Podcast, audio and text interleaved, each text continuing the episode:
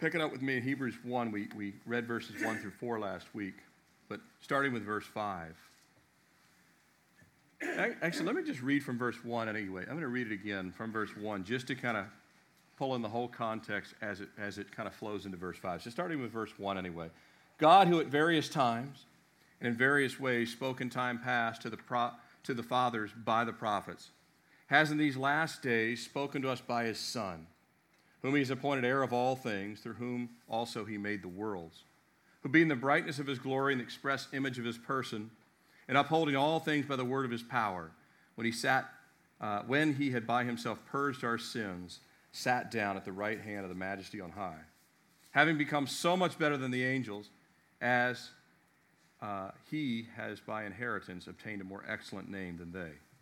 For to which of the angels did he ever say, You are my son, today I have begotten you? And again, I will be to him a father, and he will be to me a son. But when he again brings the firstborn into the world, he says, Let all the angels of God worship him. And of the angels, he says, Who makes his angels spirits and his ministers a flame of fire. But to the Son, he says, Your throne, O God, is forever and ever. A scepter of righteousness is the scepter of your kingdom. You have loved righteousness and hated lawlessness. Therefore, God, your God, has anointed you with the oil of gladness, more than your companions. And you, Lord, in the beginning laid the foundation of the earth, and the heavens are the work of your hands. They will perish, but you remain, and they will grow old like a garment, like a cloak. You will fold them up, and they will be changed. Imagine the whole universe, God's going to fold it up like a cloth. You are the same, and your years will not fail. But to which of the angels has he ever said, Sit at my right hand till I make your enemies your footstool? Are they not all ministering spirits sent forth to minister to those who inherit salvation? Father, we ask again for the anointing of your word and the glorification of your Son by the work of your Spirit. In your name we pray. Amen.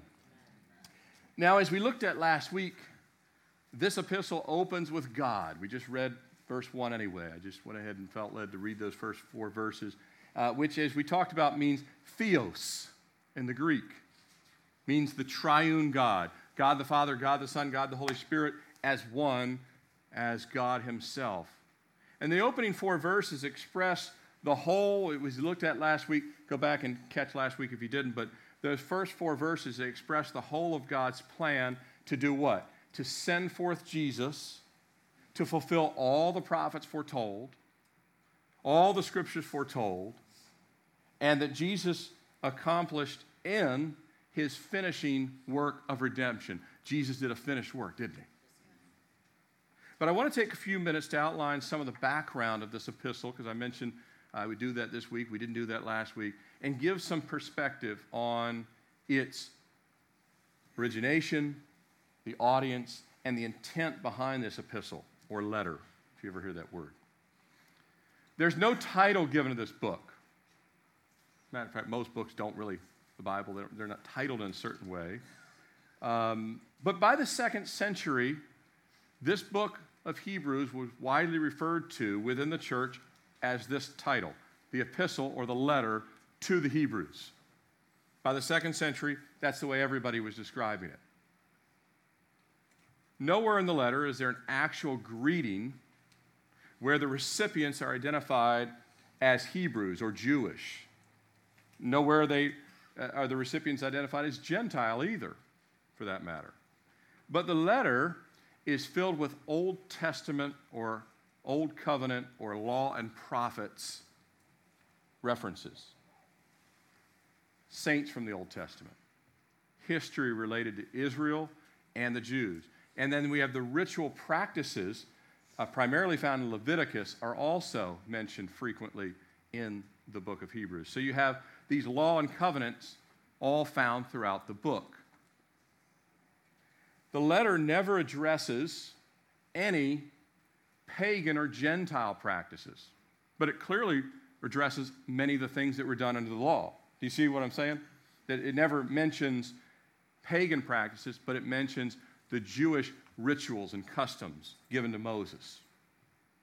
So the focus audience was clearly the Jewish people. at least the focus audience, not the only audience. You and I aren't Jewish, we're part of the audience here. But the, the target, the bullseye, was clearly the Jewish people, although these scriptural principles apply to anyone. And matter of fact, if you're not Jewish, you still need to understand what God presented to Israel, to understand why Jesus came through the line of David and so many other things as well. Additionally, the letter theologically addresses three distinct groups of Jewish people. Three distinct are addressed in the letter. The primary group being Jewish or Hebrew believers in Jesus. Jewish or Hebrew believers in Jesus. But not just that, these were Jewish believers that were being rejected and even persecuted by other Jews. Not a fun thing, right? I believe in Jesus. Jewish neighbor says, You're crazy. You're not allowed in the synagogue anymore. So that, that's the first group believers in Jesus that were Jewish but rejected by their fellow Jewish brethren. The second group that's addressed in Hebrews are Jewish non believers that had come to accept the basic tenets of the gospel, but yet still had not put their faith and trust in Jesus. This is many in the American church right here. They believe everything. They have, you know, Facebook messages about praying for you and all this stuff, but they've never really put their faith in Jesus at all. They believe it's all true, but it's just head knowledge. And then lastly, there was this third group that they were Jewish non believers that were still not convinced the gospel was even true. In spite of their exposure to the truth, and much of chapter 9, for example, addresses this group, and we get, we're quite a ways away from there, but just to give you an example. Now, we don't know for certain who the author of Hebrews actually is. People have proposed who it could be, and we, no, there's no way of knowing. I, I love, like we looked at last week, the beginning says God. That's our author. But at least as a human author, unlike the other epistles, it doesn't start with a greeting from the author, but rather uh, theos, as we saw last week. Many believe this epistle was written by Paul. I lean towards it being written by Paul because of Paul's extensive knowledge of the Old Testament. He, he really understood. He sat at the feet of Gamaliel. He understood all the law and covenants. But we don't know if for sure, and uh, some also believe, and myself, Timothy is mentioned in chapter 13. And Paul, of course, Timothy was his understudy. Timothy, by the way, by the way, Paul had to write to Timothy as a pastor and tell him, stop being afraid. Did you know that? right? That was, a, that was a, a letter from Paul to Timothy, but he mentions Timothy being released from prison in the 13th chapter. And by the way, um, it's just another one of the dangers that our brothers and sisters around the world encounter right now. We don't have to deal with that, do we? But we have brothers and sisters, both pastors and people in the church, that are in prison for their faith. That happened to Timothy. He was released from prison. Uh, many scholars believe because of that date given that the uh, and the fact that the uh, all the Hebrews mentions of the temple are written in the present tense. The temple wasn't destroyed till AD 70. We know when Timothy was released from prison, so many scholars believe this letter was written somewhere between AD 67 and AD 69, before the temple was destroyed, but somewhere after Timothy is released from prison. Does that make sense? So we can kind of actually nail down a, a time frame. Ultimately, the book of Hebrews reveals that Jesus is the high priest of our faith, given the typology of the Old Testament that is found throughout the book. Jesus is the high priest of our faith, but not just that. He's the sacrificial lamb of our atonement. He's the mediator between God and man. He's the better covenant. He's the new covenant. And that faith in Him, not rituals, not Old Testament ceremony, is actually our salvation. And it's not just our salvation, it's our anchor in a fallen and deceptive world. Amen? It's not just our salvation from hell to heaven, but it's our anchor right now. And as I just expressed to you, in my last, you know, 12 years, I've needed an anchor. How about you? Amen. Much more than just, uh, you know, uh, just some platitudes of power of positive thinking. Now, you need the power of God in your life. We're warned of trusting in any other, in this book, we're warned in the book of Hebrews of trusting in any other thing that would cause us to drift away. We're going to get into that with chapter 2. We're encouraged to keep the faith and thereby grow in faith. You want to grow in faith? Keep the faith. As you keep the faith, God will remind you of things in the faith and you'll thereby grow by faith. If you're taking notes this morning, you see the title, The Supremacy of the Son. F.B. Meyer said this. He said, Jesus Christ came into the world to glorify the Father, and the Holy Ghost came into the world to glorify the Son. And this book does both. It glorifies the Father, it glorifies the Son. Turn your attention back to verse 5. For to which of the angels did he ever say, You are my son, today I have begotten you? Again, I will be to him a father he shall be to me a son. And when again he brings the firstborn in the world, he says, All the angels of God worship him. So we see this reference of, You're my son. I've begotten you. This is God the Father speaking. Now, again, I do not understand one one trillionth of how the Trinity works. How about you? It is so beyond our comprehension. I can accept it I can say, Lord, this is what you said. My pea brain can't wrap anything around this. Jesus has always been, but yet God the Father begotten him. Yes, he begotten through uh, the Virgin Mary in the virgin birth. That was coming from outside of time into time, and yet Jesus is in both places. He's all God, he's all man. He's always been with the Father. He's separated at the cross from the Father. All of these things they're, they're really beyond our comprehension. We do our best to kind of paint a picture of it, as, but the scriptures say this is true. And I believe every word of it. How about you? I have no problem. As a matter of fact, if God was my size, then I would have a problem. But He's not. His thoughts are not our thoughts, neither His ways our ways. He, he's far beyond us. But here's what we know we know that Jesus had a relationship with God the Father and the Holy Spirit that is more oneness and beautiful than we can comprehend. He had a relationship with his Father.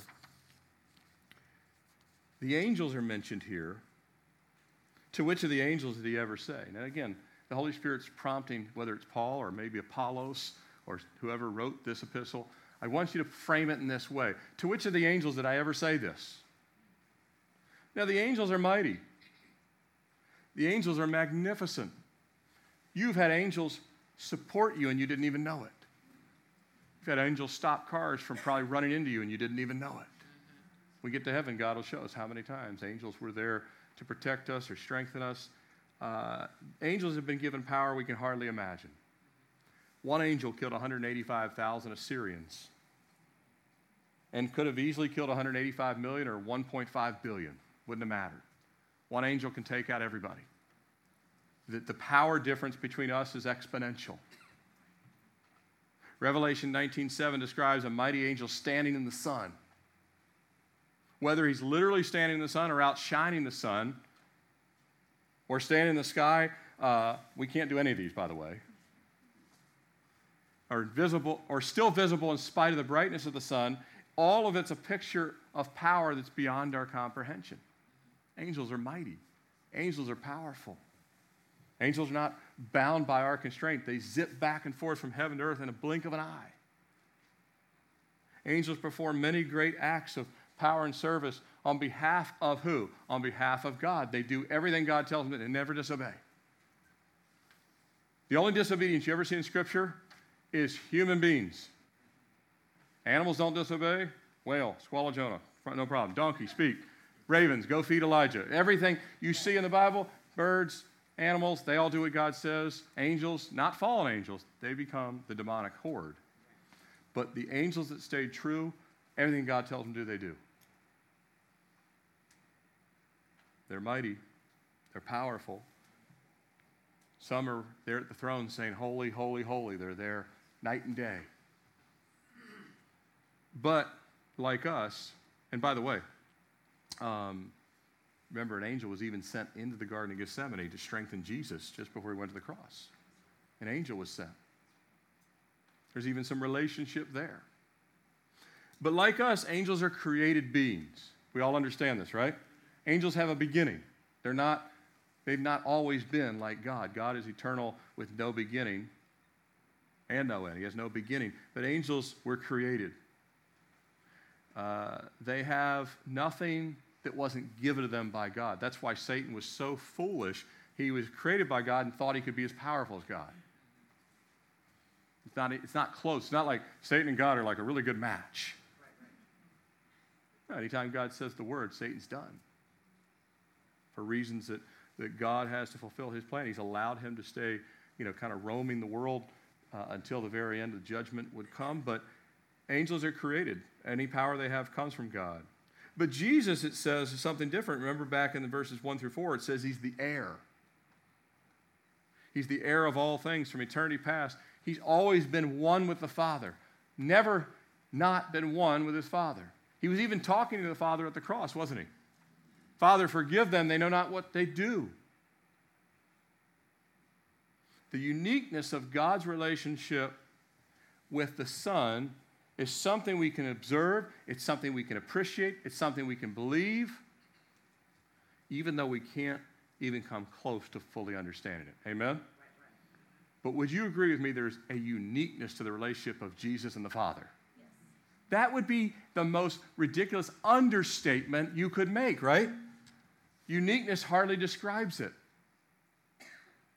But it's prominent in the plan of God. It's prominent throughout the scriptures, isn't it? The relationship of God the Father and his Son. Isaiah 9 6. We, we usually use this verse around Christmas season, but it's good for all times of year proclaims, For unto us a child is born, a son is given.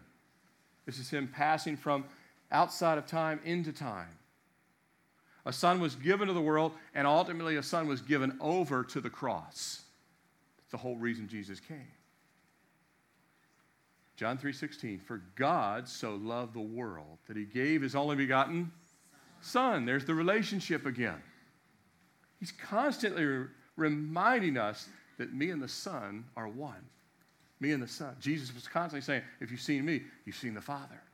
We're one.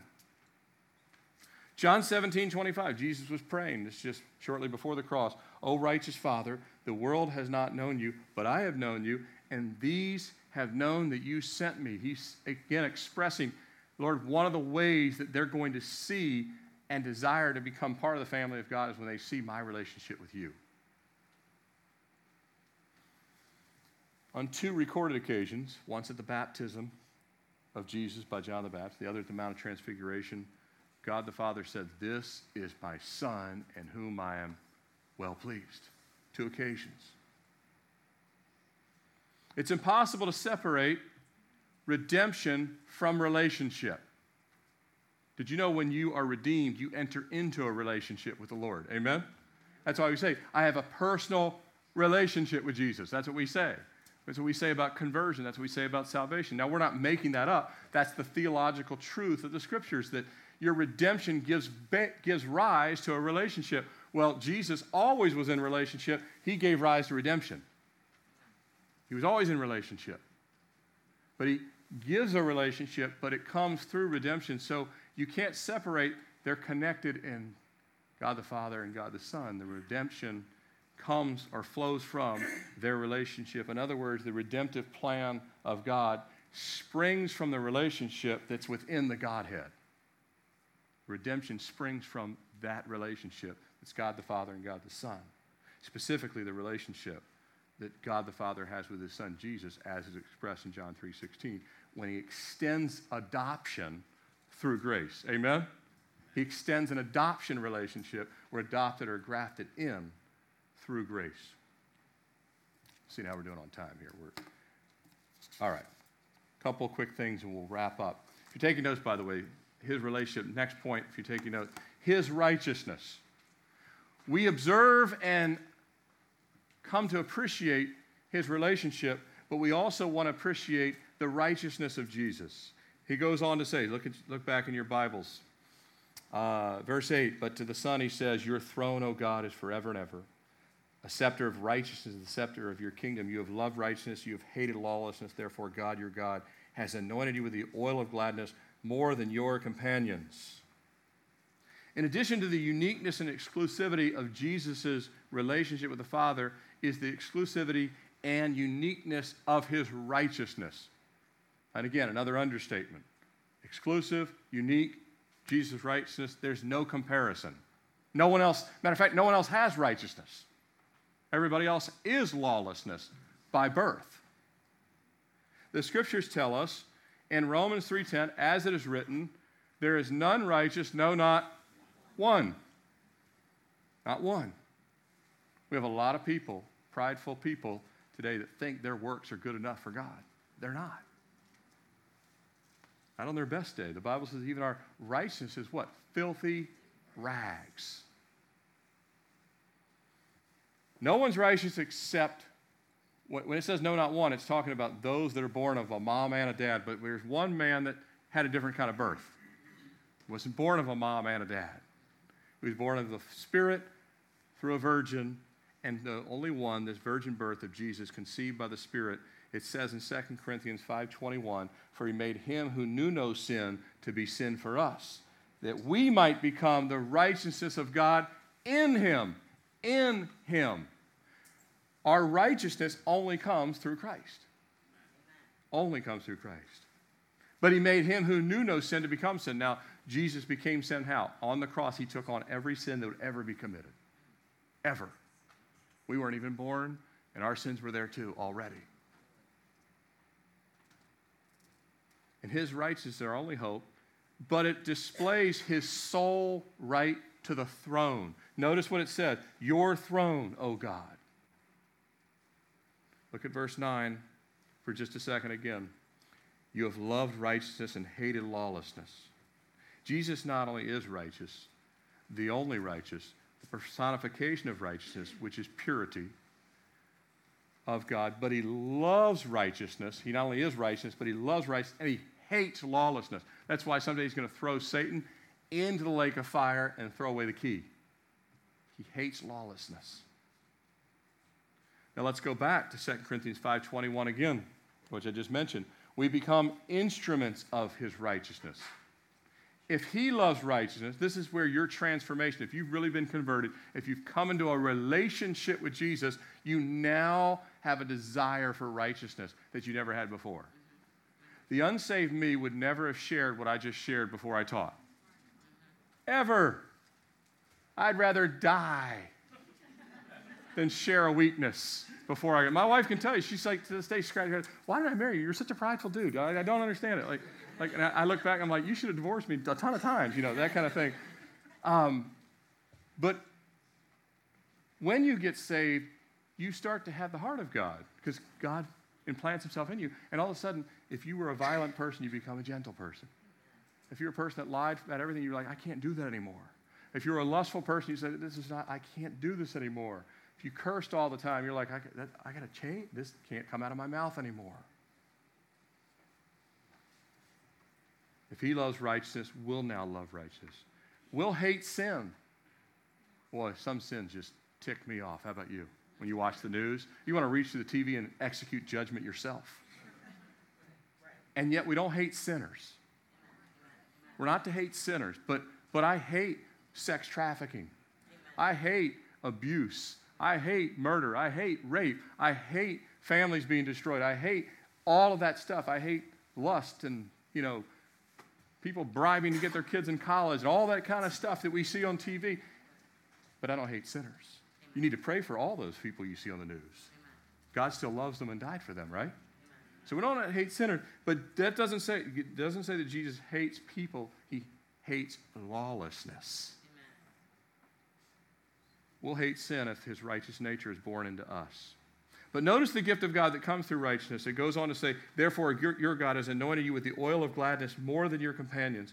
The Father loves the righteousness of the Son. Jesus then endured the brutality of the cross, was a man acquainted with sorrow. But after he completed the mission, he ascended to his throne, didn't he?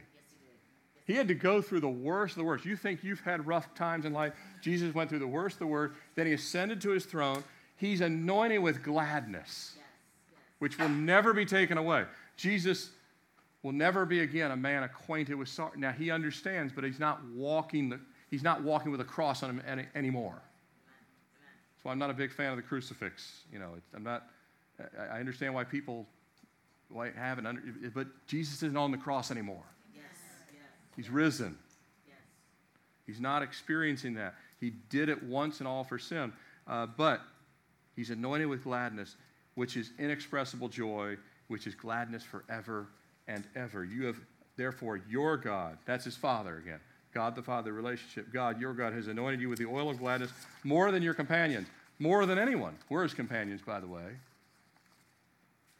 And here's the transferable blessing that's available to us and ties 2 Corinthians 5.21 with Hebrews 1.10.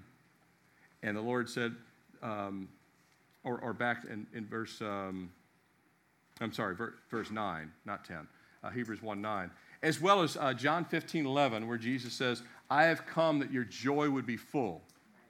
I've come that your joy would be full. Uh, we cannot and will not experience the true joy and gladness of God apart from righteousness. Did you catch that? We cannot and will not experience the true joy of God apart from righteousness. In other words, God has to change us first, then the oil of gladness can be poured out in our life. In Proverbs 10:6, you can write this verse down. It says, "Blessings are on the head of the righteous." Blessings are on the head of the righteous. The presence of Christ produces the righteousness of Christ, and the righteousness of Christ produces the blessing of God, thereby favor, gladness, joy. All that comes first through surrendering to Jesus. His righteousness comes in. Then, and only then, can we be anointed with the oil of gladness. Because happiness is a substitute for gladness that comes from God. I mean, you can, you can kind of have fun moments, but they are very short lived, aren't they? Sin is pleasurable for a season. This is what this is gladness that comes from God. It's depth. It's the inner man joy that only God can give. Uh, we cannot whine our way to gladness. You'll never be able to whine your way to gladness. We'll never be able to sulk our way into gladness. We'll never be able to complain our way into gladness. We'll never be able to buy our way at the mall into gladness. We'll never be able to entertain and binge watch ourselves into gladness. We'll never be able to pleasure our way into gladness. We'll never, never be able to numb ourselves into gladness. We have to be anointed with gladness. Did you see it? God anointed him with gladness. It has to come from the hand of God. You're fooling yourself if you're trying to find gladness somewhere else. And, and you can't find it outside of righteousness. God wants us to be more righteous than we currently are, not by being better people, but by abiding in Jesus. Do you see that? When you abide in Jesus, you don't say, I'm going, like Chuck, Pastor Chuck, you say, I'm going to pop an apple out of my branch. Trees don't talk like that. They don't talk. But yeah, they don't do any of that stuff. They abide and fruit comes. We abide in the righteousness of God and gladness comes. Surrender to the will of God, which is the love, which uh, is to love the righteousness of God. Then the Father in due time will anoint us with the oil of gladness.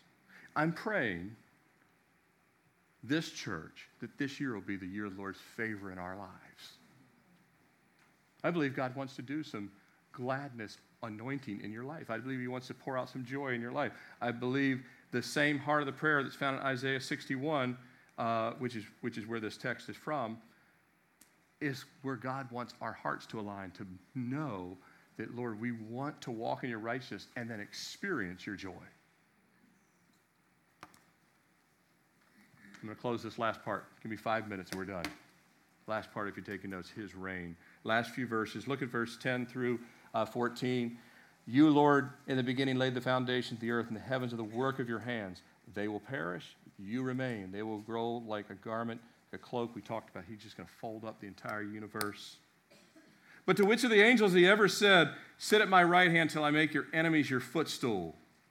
We see the throne of God. We see him making his enemies his footstool. We see him folding up the universe. Are then all minister spirits sent forth to minister to those who inherit salvation? The relationship with the Father, the relationship of Christ, is everlasting. We understand that. They've been perpetual. God the Father, they're perpetual with no beginning. They were together before the material world. The throne of God existed before the material world was ever seen or understood. But the relationship of God the Father, God the Son, and God the Holy Spirit, as well as the righteousness of Jesus, will be on display. Listen to what I said. It already existed, but it was not on display. In the future, it will be on display for all eternity. Amen? Millions upon millions will look at the glory of God. Moses could only see a little, a little bit of the hind parts, right, of the glory of God. I've never stepped in and seen the glory of God. In my current state, I would fall down dead. So would you. God has to bring us into our new bodies and new everything to be able to understand and even appreciate it. But in the future, it's all going to be on display for all eternity. And He will forever and ever and ever rule and reign. His enemies will be worse than the footstool, they'll be put out into outer darkness. They're already at the footstool now. That's the current state. It said that Jesus, when he ascended in heaven, he made the earth his foot. Right now, the earth is his footstool. Worse is coming when he actually takes heaven and earth, when he actually takes death and hell and throws it all in the lake of fire. The footstool is kind of like kicked out, if you will. Right now, the earth already is Jesus' footstool. He's already in control of people who are mocking him and using his name as a swear word. Already. He already said, every, every knee will bow, every tongue will confess that he is Lord. He already rules and reigns, but he's not displayed it yet. The Bible says when he returns, every eye will see him. And they'll even look upon him who they pierced, right? So the display portion has yet to come, but the rule and reign has already begun. Amen? Amen.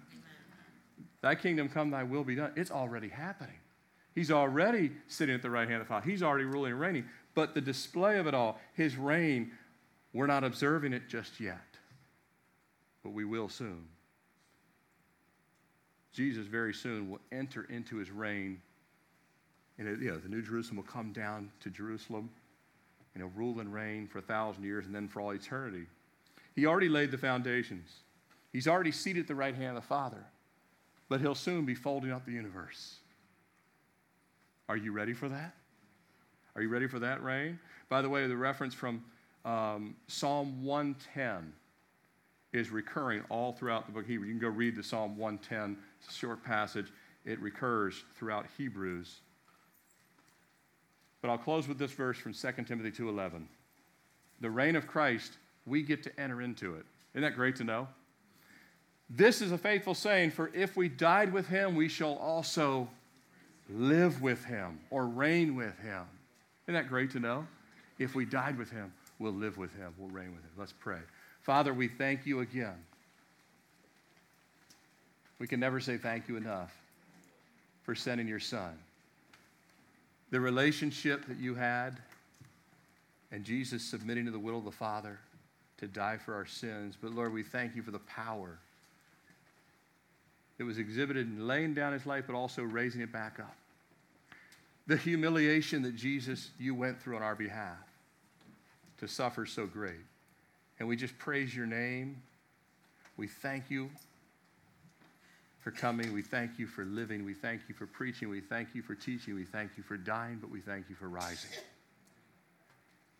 And Lord, we look forward to seeing the display of your rule and reign when we'll bow at your feet and finally catch a glimpse of your glory. And so we just thank you for this time this morning. Lord, I thank you for the privilege I have to preach for you and to represent you. Lord, I pray that I would continue to grow in this aspect, but also my brothers and sisters here, they would grow as witnesses for you as well.